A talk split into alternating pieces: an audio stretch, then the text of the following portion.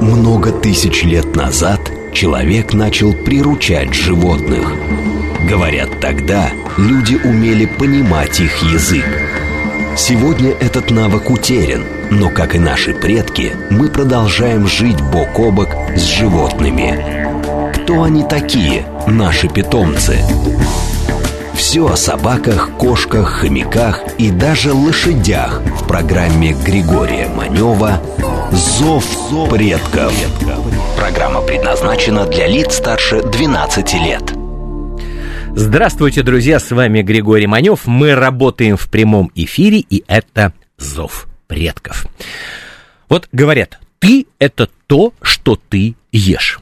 Но если человек может следовать своим вкусовым пристрастиям, хочу или не хочу, то наши домашние животные такой привилегии лишены. Они полностью зависят от своего хозяина. Что любимый хозяин даст, то ты и будешь кушать. А вот насколько эта пища правильная, полезная, как она хорошо или не очень хорошо усваивается, это уж, извините, все на нашей с вами совести. Согласитесь, что вот разговор о еде, ну, достаточно часто мелькает, он занимает э, в эфирах разных и телеканалов, и э, радио достаточно много места. И мы решили, а зов предков-то чем хуже?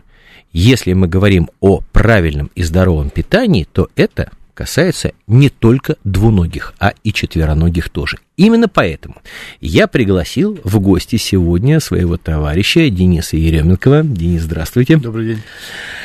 Напоминаю, мы работаем в прямом эфире, так что ждем ваших сообщений в наш телеграм-канал, смс-чат и так далее. И Денис является директором завода компании «Фава». Этот завод занимается производством промышленных кормов для домашних животных непродуктивных домашних животных.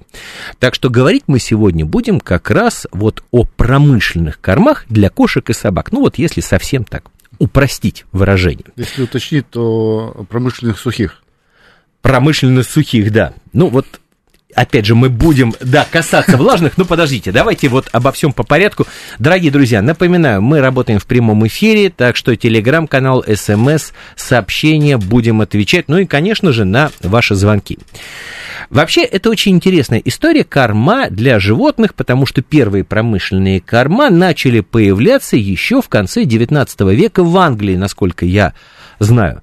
Но вот именно такое широкое распространение они получили чуть позже, уже в веке 20. Денис, с чего все начиналось? Давайте про историю сначала. Ну, опустим э, переходный период от, скажем так, 19 века до 20 э, В 50-х годах э, открыли, ну, применили технологию экструдирования для производства кормов.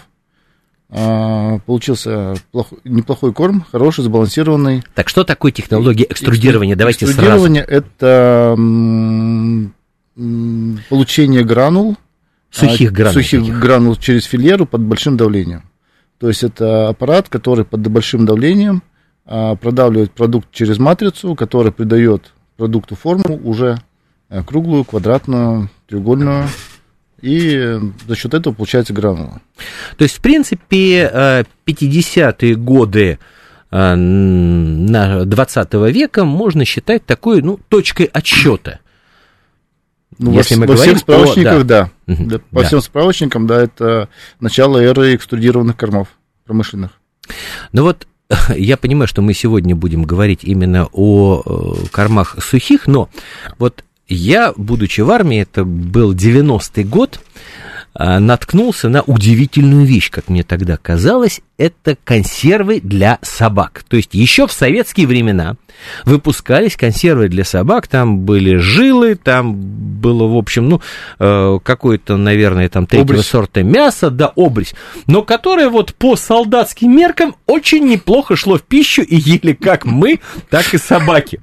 Вот, так что, но э, понятно, что вот такие вот уже промышленные корма, к которым мы привыкли, появились, ну, наверное, в самом начале 90-х годов. Я имею в виду в нашей стране. В нашей стране, да. Да.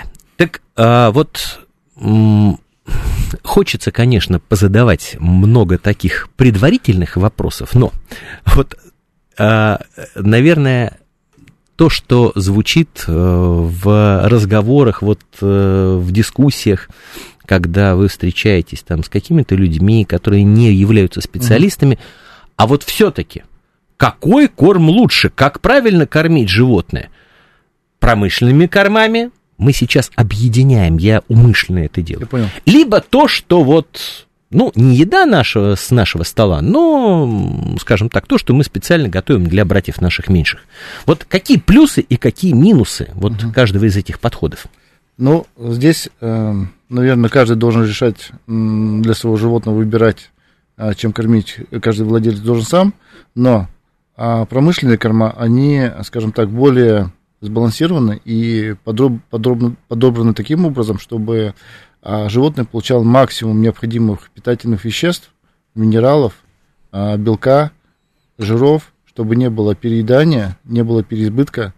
И самое, самым, наверное, подходящим кормом, все-таки я считаю, это сухой корм. Потому что технология позволяет а, корм сбалансировать. Если мы говорим про влажные корма, там очень сложно получить тот баланс, который необходим животному, добавить минералы, жиры, Э, белок в том количестве, которое необходимо. А вот э, при технологии экструдирования э, мы можем это сделать. Плюс у нас очень большой, большой диапазон по добавлению различного сырья. Почему у сухих кормов очень большой, большая линейка вкусов, очень большое разнообразие их.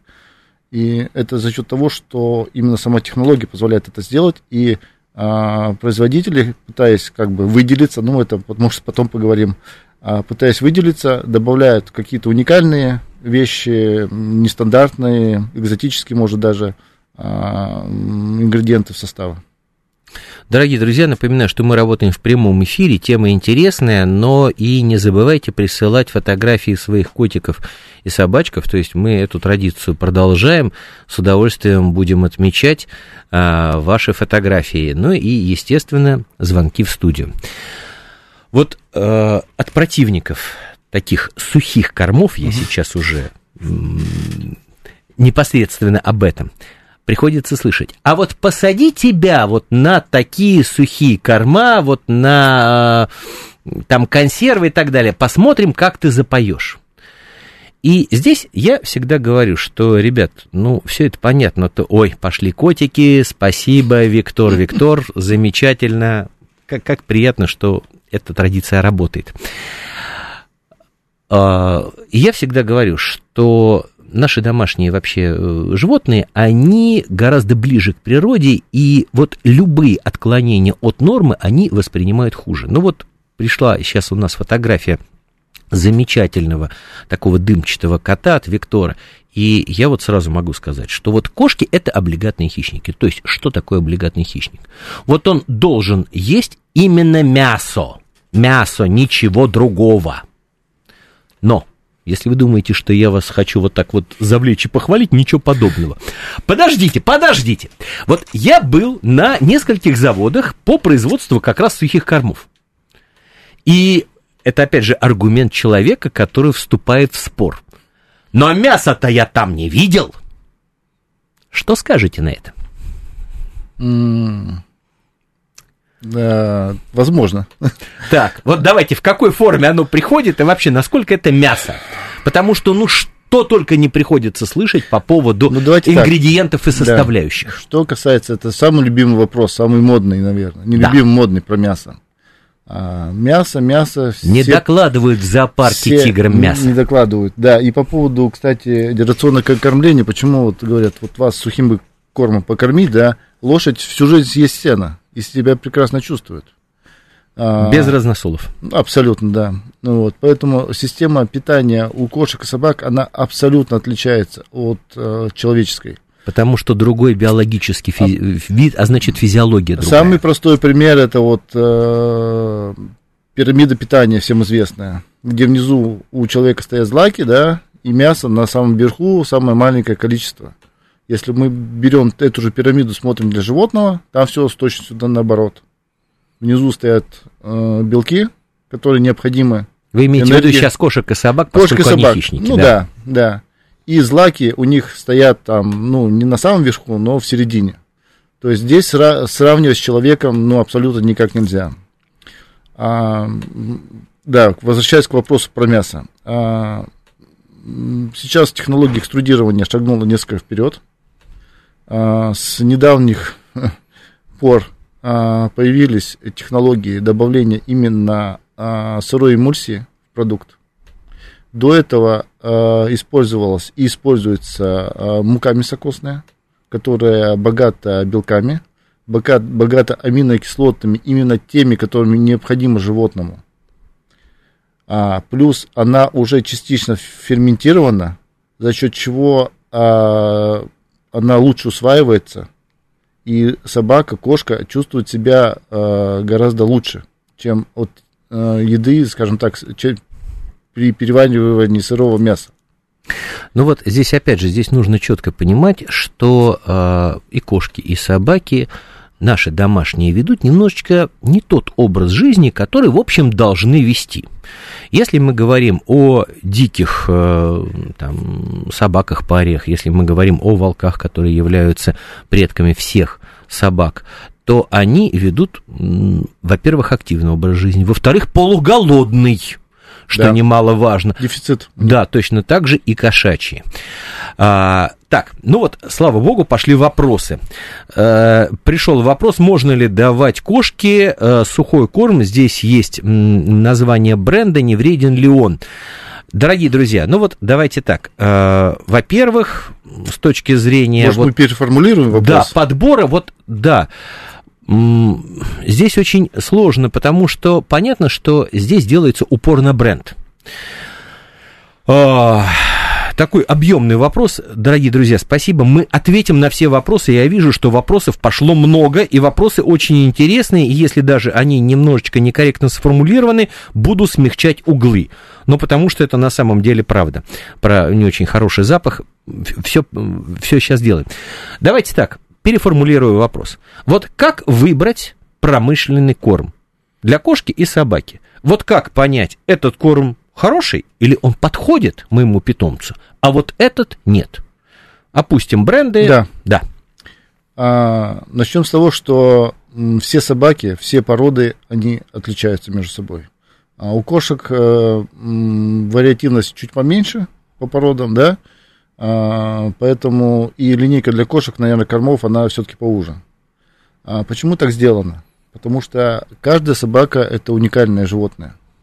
Один и тот же корм вы дадите двум разным собакам, они, одна будет есть, вторая не будет есть. Поэтому здесь нужно а, внимание владельца, а, подбор корма, во-первых, по активности животного, по его размеру, домашняя, не домашняя. Кастрированный, не кастрированный, это очень важно. кастрированный, да, тоже немаловажную роль играет. Какая, какая жирность корм посмотреть, проверить. А, количество белка, возраст. возраст, страдает ли собака ожирением, либо на, а, наоборот не доедает.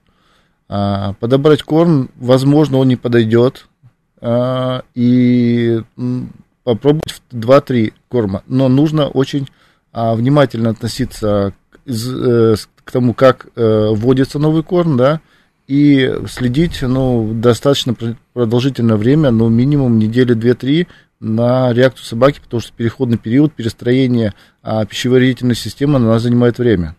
Вот я сейчас вот по своему опыту пройдусь, а вы тогда, Денис, меня скорректируйте. Угу. Первое, на что нужно обращать внимание, это на состояние, прошу прощения, кала. Да. Раз. Согласен. Второе, это на состояние шерсти и как животное пахнет. Да, но это со временем. Но все равно. На переходе да. там, угу. возможно, вся, всякое, да. скажу честно. И, и активность. Да, и активность, да. В первую очередь активность. Если собака не гуляет, сидит дома в основном, ну, здесь э, высокобелковые корма, ну, не подойдут. Ну вот точно так же, вот посмотрите, здесь вот то, что называется одно цепляется за другое. Вот мы, например, упомянули, что нужно учитывать, животное кастрировано или нет. Если мы говорим о э, кастрированных животных, то здесь понятно, из физиологического процесса исключена а, такая немаловажная составляющая, как работа половых желез. Она дает активность, она дает э, там другие поведенческие особенности, которые влияют на физиологию. И здесь, вот опять же, если этот момент не учитывать, то, в принципе, ну, будет очень тяжело разобраться в этом обилии кормов. Вот хороший вопрос, мне он очень понравился, который пришел на смс-сообщение. Сразу говорю, немножечко скорректирую. Почему от сухих кормов пахнет... Не очень хорошо пахнет. Ну, по крайней мере, для, для некоторых людей, я так понимаю. А, тоже хороший вопрос, да. А, очень, причем он частый. Что, что влад... добавляют? Владелец, да, открывает пачку, нюхает и пишет жалобу, что корм пахнет плохо, я не буду давать его собаке своей. Ну, непонятна позиция человека. А, что касается запаха, трудно сказать, честно говоря.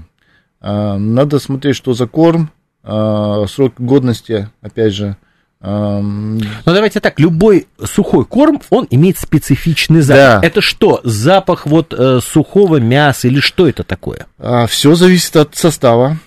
А, где очень много мясокостной муки, это будет э, превалировать запах э, мясокостной муки. А он специфичен? Да, он специфичен, причем мука ягненка, мука рыбы очень сильно а, дает свой, скажем, скажем так, специфический запах, у рыбной корма очень хорошо чувствуется.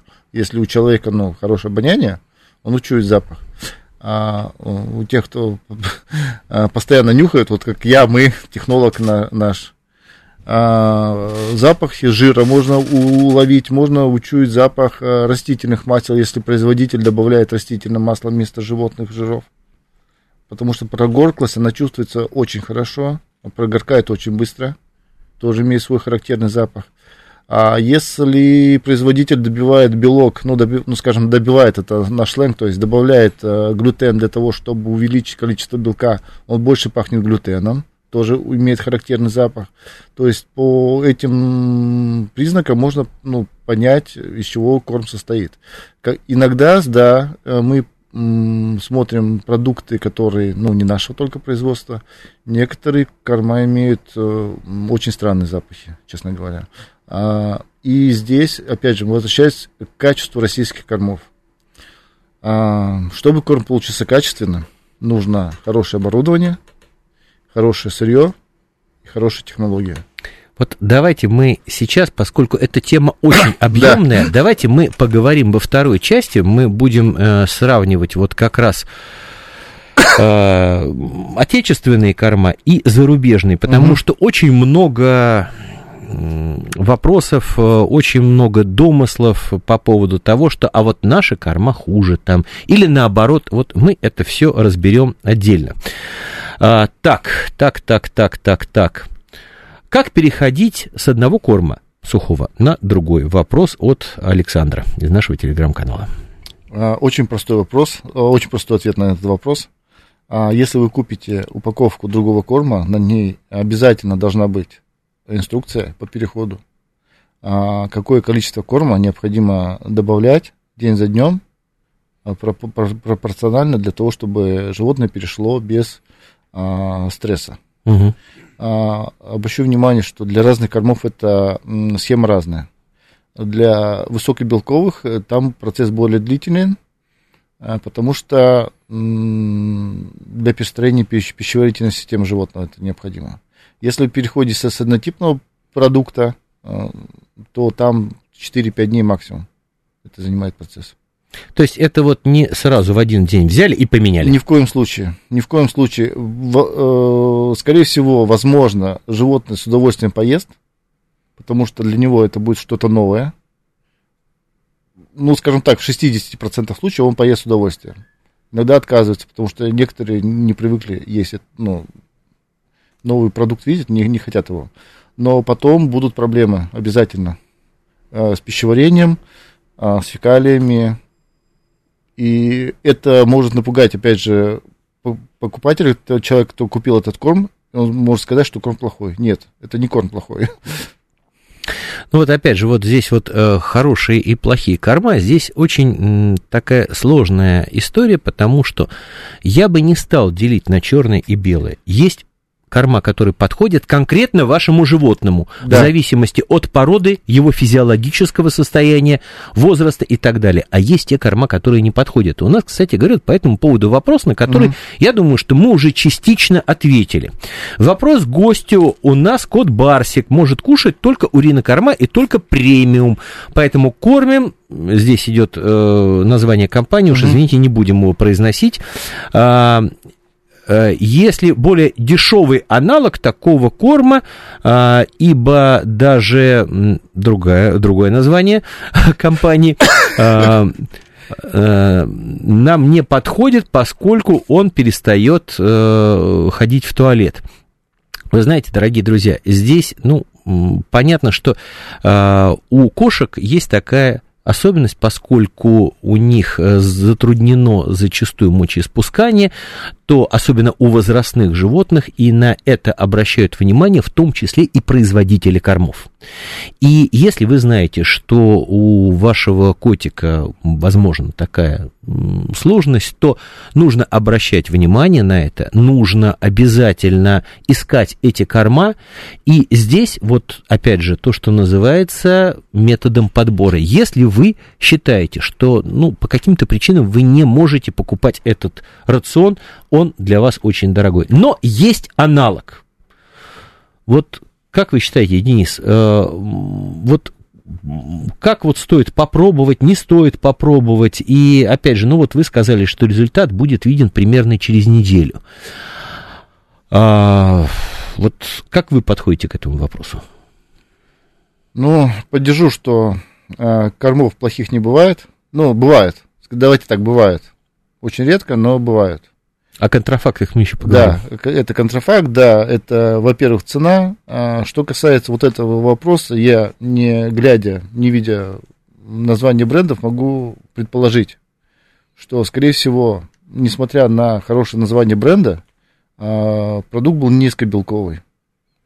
А, И кошку перевели на более высокобелковый корм. То есть нужно проверить именно а, энергетическую ценность корма, чтобы она совпадала. а, Белки и жиры. Подобрать именно такой корм. И проблем, я думаю, не будет. Это как совет. Потому что ну, животные очень чувствительные. Вот, кстати, Особенно домашние, которые мало двигаются, домашние кошки, это очень чувствительные кошки. У меня у родителей тоже кошка, бри- британка, отка- ела корм, отказалась есть. Не ела неделю. Вот не ела. А купили корм для голодовка.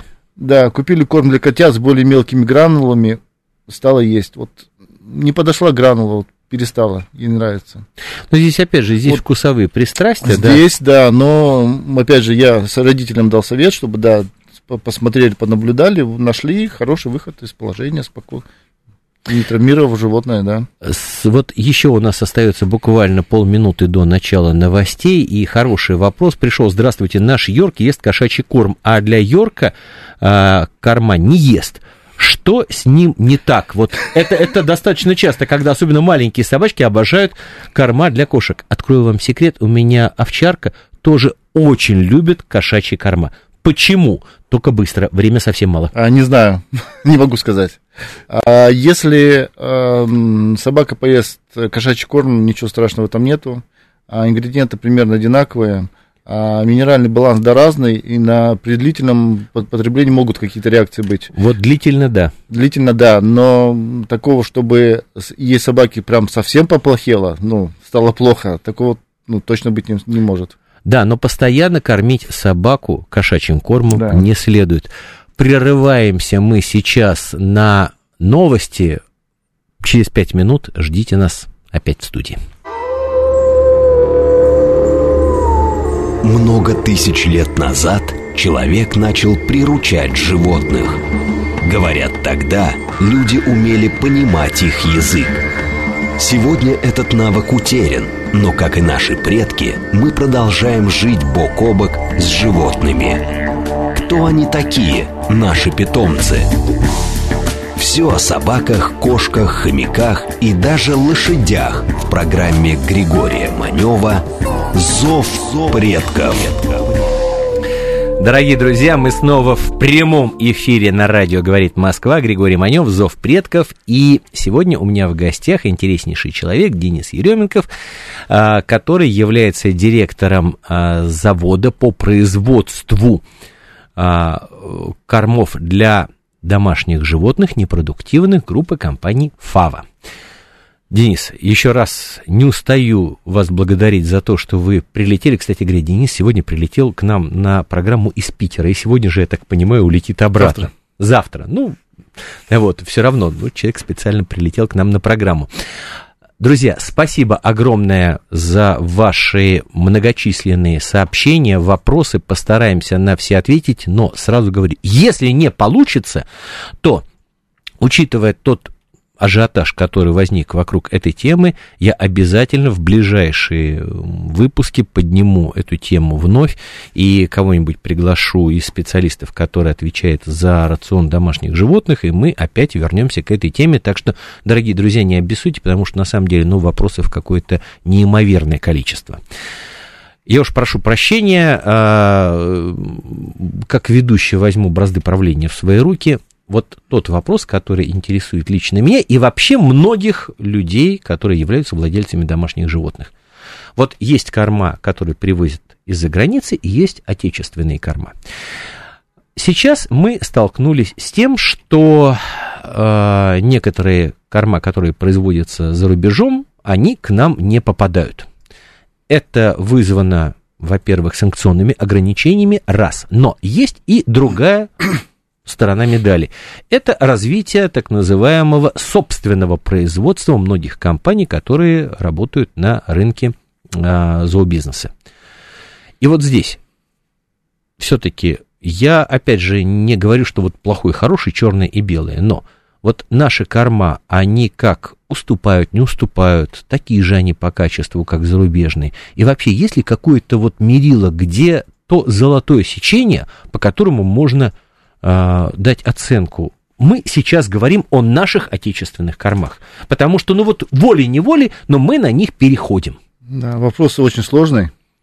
А, начну с конца. Скажу, что в России хорошая корма есть, отечественная корма. Есть заводы российские, которые выпускают э, качественные, хорошие корма из хорошего сырья. И э, это заводы, которые контролируют весь производственный процесс, безопасность продукта, вот мы их знаем. А вот сразу... Их немного. Вот, вот, вот, вот, вот, вот, подождите. Вот, ну ладно, я специалист, я позвонил своему а, товарищу в город Санкт-Петербург, Денису Еременко, и говорю, Денис, а вот как вот определить, вот это хороший или плохой? Говорит, вот, вот этот, вот этот, вот этот бренд, он Здесь, замечательный. Смотрите, да. Задача-то сложнее. Да, задача сложнее. Как понять? Хороший а, или плохой? Давайте, наверное, начнем а, с, с блокировки и запрета ввоза импортных кормов то, что у нас э, стряслось. Многие думают, что это какая-то акция для поддержки российского производителя. А на самом деле вопрос очень глубокий, и э, только специалисты понимают, в чем корень проблемы. Просветите, дайте инсайт. Ну, во-первых, э, ситуация с ГМО-продуктами. У нас в России они контролируются очень жестко. Это хорошо? Ну, научно не доказана, скажем так, вредность ГМО-продуктов. Но принято считать. Принято считать, что они могут вызывать какие-то побочные явления, да. И у нас в России очень жесткий контроль по ГМО-продуктам. Да, они есть, это там соя какие-то определенные сорта, которые проверены уже, которые но не несут опасности, скажем так. А я не буду сейчас говорить, кукуруза, по-моему, есть. Вот, потому что мы это про, про вопрос э, разбирали для того, чтобы понимать, можем ли мы выпускать ГМО-фри продукт. Вот. А на Западе, в Европе ситуация другая. Там а, этого сырья очень много. Очень много, и контроля за ним практически нет. А вторая проблема это... То есть давайте так, сразу э, немножечко, Денис, прошу прощения, что перебиваю. Если мы э, все-таки занимаемся сравнением, то здесь отечественные корма, то, что называется, находятся в плюсе. Если мы говорим об отсутствии ГМО, Будем здесь считать, да. у нас да. Здесь Более сильные позиции. кладем камушек на нашу сторону весов. да. Отлично, 1-0 в пользу России. Дальше. А, второй момент. Большие производства, европейские заводы, не все, абсолютно не все, некоторые, у них валовые производства. И то, что в корме с кроликом не находят кролика, ну, мы не удивлены. Ну, так может быть. Потому, То есть, потому что так, производят один продукт, Да, есть продукт, который по вкусу, по запаху напоминает кролика. Я Его- правильно понимаю? Его или да- нет? нет, и вы его даже не по запаху, не по вкусу не определите. Они пишут, что это с кроликом. На самом деле никакой кроличьей муки, никакого кроличьего мяса кролика там нет. Это как-то. Ну, допустим, производили куриный продукт, потом начали производить с кроликом. Вот, не поменяли, не положили кролика, условно. А, Потому что вал очень э, на производствах, где большой вал, ну, большая производительность, ну, на некоторых заводах, есть такие заводы в Европе, да, а, это допускается. Не говорю, что это норма, да, но это может быть. А у нас это допустимо или нет? А Вы знаете, я боюсь, что некоторые производители этим грешат. Этим грешат. Мы на самом деле, а, как только возникли проблемы с отсутствием кролика, мы свой продукт сдавали в, в аккредитованные лаборатории независимые на разных стадиях. Мы поняли, что это действительно не, скажем так, не фальсификация. Если мы кролика кладем в продукт, он есть у нас на всех стадиях от сырья до готового продукта. А, ДНК в экструдере не, убивается при температуре. После экструдера он есть. После сушилки. На всех э, стадиях производства в лаборатории у нас обнаружила ДНК кролика в продукте. То есть здесь проблем вообще нет. Ну, давайте так, это был не кролик, это был ягненок, если быть честным. Вот. А, Поэтому, если э, Россельхознадзор не находит ДНК какого-то определенного животного в, корме, то, скорее всего, да, его там нет. Потому что проверяется это ПЦР-тестом. Ну, все, мы прекрасно знаем, что такое ПЦР-тест уже. А, э, это точность достаточно высокая, то есть э, ошибки ну, практически быть не может. Хорошо, то есть здесь могут быть, я так понимаю, что э, как проблемы, так и плюсы, как у отечественных кормов, так и заграничных. То есть здесь то, что называется 1-1 в раунде.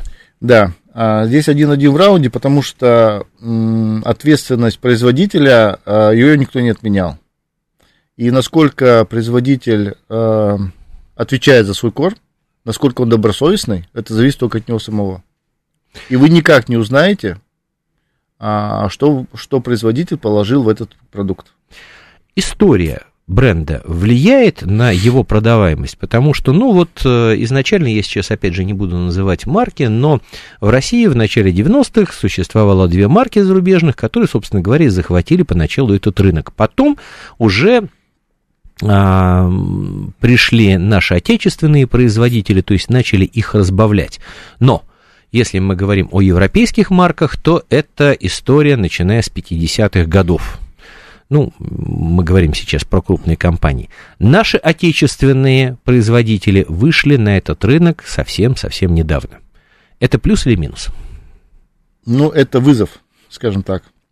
Для нас это тяжело. Мы не конкурируем э, с крупными компаниями, с гигантами. Это не наш сегмент. Подождите, но мы же конкурируем здесь, у нас, в нашей стране. Да. Мы говорим сейчас не про весь мир. Ну, смотрите, еще какая история.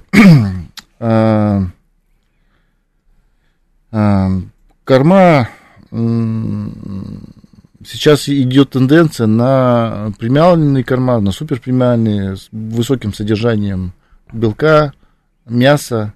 Давайте так, я сейчас вот совсем грубо скажу, узкоспециализированные, то есть вот которые подходят... Я бы, да, Да. да, но э, тенденция такая, что она уже не узкая. Все хотят. Все хотят мяса, все хотят высокий белок, а даже не понимая, что собака не нуждается в этом продукте. В таком В количестве. таком в количестве, да. И а, на самом деле те продукты, э, которые, вот, про которые вы говорили, которые первые на- вошли на рынке, они хорошие. Они хорошие, но они, а, они именно были сбалансированы. Там не было перебора по белку, там не было свежего мяса. как сейчас добавляют вот в корма. А, и они хорошо елись. И животные чувствовали себя неплохо. А за счет чего? Баланс. Баланс белка, белков, жиров, углеводов, минералов. Э, потому что корма... а, Плюс какие-то усилители, может быть, вкуса? Усилители вкуса, вкусоароматическую добавку добавляют всегда. Вот она придает, э, скажем так, за- заставляет животного э, поесть, попробовать этот продукт. Но она не влияет на перевариваемость и на качество шерсти. Если вас собака или кошка начнут есть корм, который ему не подходит и полезет шерсть, сколько вы вкусоароматики на- не налейте, она не поможет. Во-первых, это минералы, витамины, белки, жиры, углеводы. Это, это вот именно вот та пирамида, про которую я говорил в начале. Денис, Если мы, баланс соблюден, да. мы немножечко отошли от темы. Все-таки вот э, история отечественных брендов, отечественных кормов, отечественных э, линеек, она не такая длительная, как, предположим, там Так её и нету. Так это плюс все-таки или минус? Я Это- хочу разобраться. Это, Мы это уже- вызов, я- я я- это нет, вызов нет, для нет, нас, нет, нет, для я того, объясняю. чтобы... Я объясню свой вопрос. То есть, предположим, вот сейчас есть э, как бы все условия для производства кормов. Мы собрали опыт, который уже есть, опыт большой, как опыт производства, так и опыт продаж, и мы на а, вот этой почве развиваем свои корма, свои бренды, свою историю. Это так или нет? Э, Да, Либо мы идем по остаточному какому-то принципу и берем самые дешевые и так далее. а, Вот, кстати говоря, дешевизна это один из Да. э, моментов, на которых стоит дешевизна это наша боль, наша боль, потому что а, сети обращаются с, СТ с просьбой выпустить СТМ по очень низким ценам. Сети, заказчики, причем То есть, чем дешевле, тем лучше. чем, чем дешевле, тем лучше. Говорит, что бы ели? Так я говорю, ну, он не бесполезен, корм. Собаке будет плохо, она загнется там через 2, 3, 4 года, все, не будет животного. Да нам все равно, главное, что покупали. Хорошо, а вот как вы считаете, какой ценовой диапазон у кормов, э, которые будут нормально усваиваться, которые полезны для животных, вот сейчас, на данный момент? Ну, примерно. Ну, А, потому что мне кажется, что э, рубль, он, мне кажется, является таким хорошим зеркалом, которое отражает качество, по крайней мере, кормов. э, да, да, но, опять же, и э, цену можно поставить любую. И есть такие примеры, что корм дешевый продают... Денис, не уходите от вопроса. Тысяча, две, три, четыре, десять. Ну, давайте так. Я исхожу из того, что люди хотят знать, вот как определить все-таки, вот есть отечественный корм, прекрасно, Бобик и Жучка, я не знаю, там... Хорошо, давайте- Да, вот он стоит 2000, он Я- не очень, я- две с половиной, уже хорошо. Да, смотрите, э, про цену на полке это тоже не моя история, я производитель. Я произвожу продукт хороший и для заказчиков, которые продают его по своим, по своим сетям. Но а, цена на полке сейчас меньше там условно 350 рублей, 400 рублей. Вот. Говорит о том, что в этом продукте мало белка Это мы говорим за килограмм. за килограмм, да. 350-400 рублей. Да. То есть Это все, что ниже этой планки, это уже не совсем качественно. Да, да. Дальше цена может быть э, сколь угодно высокая. Сколь угодно высокая. Потому что э, высокобелковый корм с мясом, но он стоит э, порядка, ну, до, до тысячи рублей может доходить. цена. Очень важный вопрос. Здесь э, пришел от Смита достаточно длительное сообщение. Уважаемые зрители, я его чуть э, и слушатели, я его чуть-чуть подсокращу. Как правильно читать э, ингредиенты, вообще упаковку корма? Вот как понять?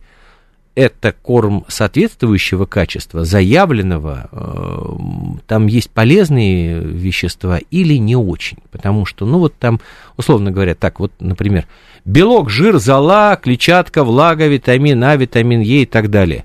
Вот А, Я бы обращал внимание, по какому стандарту это сделано. А У нас в России есть ГОСТ на корма для непродуктивных животных. Там а, он регулирует максимальные, минимальные а, значение по белку, жиру и всем вредным веществам. Производители должны на упаковке указывать этот, этот да. ГОСТ? Если про, про, продукт производится по, по этим требованиям, они должны это указывать. То есть ГОСТ это э, обязательное условие для качественного корма, ГОСТ, я правильно понимаю? ГОСТ, э, ТУ и... ТУ это что? ТУ, технические условия, потому что корм может отличаться от показателям от ГОСТа, э, либо по техническим условиям каким-то, э, то есть он либо под ГОСТ, либо по ТУ, либо по СТО, стандарт организации производится. Вот, на это в первую очередь надо обращать внимание. Э, состав, э, ну, пишут красиво, для того, чтобы люди покупали. А он соответствует действительности или нет? Стараются, чтобы соответствовал, да. Но мы пишем, чтобы соответствовал всегда. То есть на всех продуктах, которые выпускаются у нас, все соответствует. То есть если на первом месте стоит мясо, то его там положено больше всего. Вот если я правильно злаки, понимаю, то да, да, да, да, да, что э, первый ингредиент э, упоминается в этом это списке. Это требование ГОСТа, это опять же российское. То есть его должно быть большее количество превалирующее. Да. Если злаки, то значит там больше злаков. Значит, больше злаков. Если на первом месте стоит зерно, пшеница, то значит это на основной ингредиент пшеница. Процентное содержание, ну, никто, наверное, не будет указывать, потому что ну, это практически раскрытие рецептуры. Вот. То, что указывается процентное содержание, это, опять же, маркетинговая история. Там мясо не менее там, 20%. Ну, окей. Насколько допускается наличие вот разных замысловатых химических названий, которые являются, с одной стороны... А это все прописано в ГОСТе. Усилителями вкуса, усилителями запаха, потому что иногда ты берешь упаковку, начинаешь читать, и там одна сплошная таблица Менделеева и непонятные названия. А, ну, усилитель вкуса, скажем так, э, не добав... ну, по крайней мере, те компании, которых я знаю, работал и работаю, добавляются только те, которые разрешены. Это дайджесты. Они добавляются как в сухом, так и в жидком виде могут добавляться. Но это просто усилитель вкуса, все. Он никакого бенефита по перевариваемости и по усваиваемости продукта не несет. А больше никаких вкуса ароматических, каких-то привлекательных вещей, типа кошачьей мяты, вот как все думают, что это такое, что кошка прям... А, никто ничего не добавляет. Если мы возвращаемся вот к теме, вот, которую мы задали в начале этого, а, э, этого получаса, то это сравнение отечественных кормов и зарубежных. И вот что сейчас, пока 2-1. То есть есть ГОСТ, который является непосредственным плюсом. Раз. Есть отсутствие э, ГМО, которое строго регламентируется нашим законодательством. Это вот два очка в копилку э, сборной России. И если мы говорим о рецептуре, то здесь 1-1, здесь, в общем, ну, может быть несоответствие как э, отечественных кормов, так и зарубежных. Вот если продолжить эту сравнительную цепочку, что вы бы отметили, может быть, в плюс отечественным карманам, может быть, в минус? А, ну, сейчас это будет цена, в первую очередь. А, потому То есть что... всегда отечественные корма дешевле? Ну, они будут дешевле. А, ну, это опять же сложный вопрос, потому что некоторые ингредиенты в Европе гораздо дешевле, потому что муки мясокостные там гораздо дешевле. С другой стороны, Они... это доставка, растаможка и так далее. Доставка, растаможка плюс курсовая разница. Но... Так, 3-1 выигрывают отечественные корма. Ну, давайте хотя бы очко а, добавим. Ну, давайте, давайте, так, давайте так, даб, нет, давайте нам добавим. А, во-первых, это наличие. То есть, если корм производится в России, скорее всего, не будет проблем с его наличием в магазине. То есть, перебоев поставок перебоев не поставок, будет? да, не должно быть. Если это хороший производитель, отече- отечественный, который поддерживает стоки, у которого развита дистрибуция, вот, проблем не будет а, с, с тем, чтобы найти этот корм. 4-1 пока. Хорошо. А вот скажите, сейчас вообще есть дефицит кормов на рынке? Я имею в виду э, узкоспециализированных лечебных кормов, которые, в общем, ну, достаточно большие линейки представляли как раз зарубежные компании, а... мы все-таки больше бьем то, что называется по площадям, или я не прав? Не знаю, вот по узкоспециализированному не могу сказать, потому что я, у меня нет животных домашних, вот, я не знаю, насколько, э, как в магазинах это все происходит, дефицит есть, нет, но полки заполнены, я хожу в магазины, полки заполнены, я смотрю, что есть, э, не знаю, не могу сказать, не буду. Что касается узкоспециализированных ветеринарных кормов, они были все импортные. Производство ветеринарного корма достаточно сложный процесс. А, помимо того, что нужно а, качественное чистое производство, нужно еще а, четкую рецептуру проверенную. И нужно иметь медицинские, ну, грубо говоря, она должна быть опробирована на животных и показать свою, а, свое положительное действие, свою работу. Это очень длительный процесс, плюс научные статьи а, в журналах. Мы думаем в этом направлении, как это сделать, потому что по ветеринарным кормам, да, есть дефицит. По профилактической линейке мы уже выпустили, кстати, для нашего заказчика профилактическую линейку кормов. Она есть, ее можно найти. Профилактика это практически всех органов. Печень, почки, гастро, вся линейка профилактики. А вот с лечебными кормами, я думаю, да, это будет проблема. Хорошо. Сырье, которое используется для производства кормов, наше отечественное, оно не уступает зарубежным или нет? А, все зависит, от, опять же, от производителя. Если производитель заботится, то оно не уступает. А мы потратили очень много времени на, для, на то, чтобы найти э, сырье надлежащего качества. А, чтобы оно удовлетворяло всем нашим требованиям. То есть все-таки здесь Тяжело. есть проблемы. Да, особенно, допустим, ну самый простой пример мука ягненка.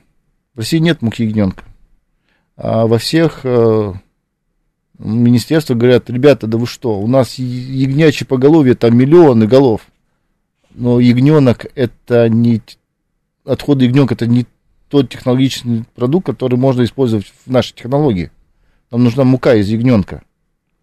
А ягненок его забивают на маленьких фермах, на частных участках, да, их много. Но никто это не собирает, это сырье, чтобы на переработку. А в Европе с этим проблем нет. У нас вот с, ягненком большие проблемы в России. Хорошо, оборудование используется то же самое? А, импортное оборудование, да, у нас нет пока производителей, кто может может это сделать, хотя, допустим, вот сменные части форматные для экструдера мы уже делаем в России все. Угу. По нашим чертежам мы все сделаем. Разраб... Сами разработали чертежи, профили все делаем в России. Возвращаясь к прочтению э, э, информации на упаковке, чем отличается премиум корм, супер премиум корм и холистик, только быстро, потому что времени у нас вообще нет. А, премиальный – это высокое содержание белка, супер премиальный – это а, который уже без зерновых идет, картофель, э, горох. А, и холистик считается тот корм, который сделан из тех ингредиентов, которые используются для человека. Дорогие друзья, я если честно, немножечко вот не очень себя хорошо чувствую, потому что, ну, мало того, что мы не ответили и на десятую часть вопросов, которые пришли. Я до конца не разобрался с Денисом, с теми вопросами, которые были у меня подготовлены. Я даю вам слово, что мы обязательно в ближайшее время поднимем эту тему, будем ее развивать и постараемся ответить на все вопросы, которые пришли к нам сегодня а, в студию. В общем, дорогие друзья, ну вот прошу прощения, ну, ну не получилось ответить времени, на все. Да. да, ограничены мы во времени, потому что новости нам наступают на пятки. Денис, спасибо огромное вам, что приехали. Вам спасибо за приглашение.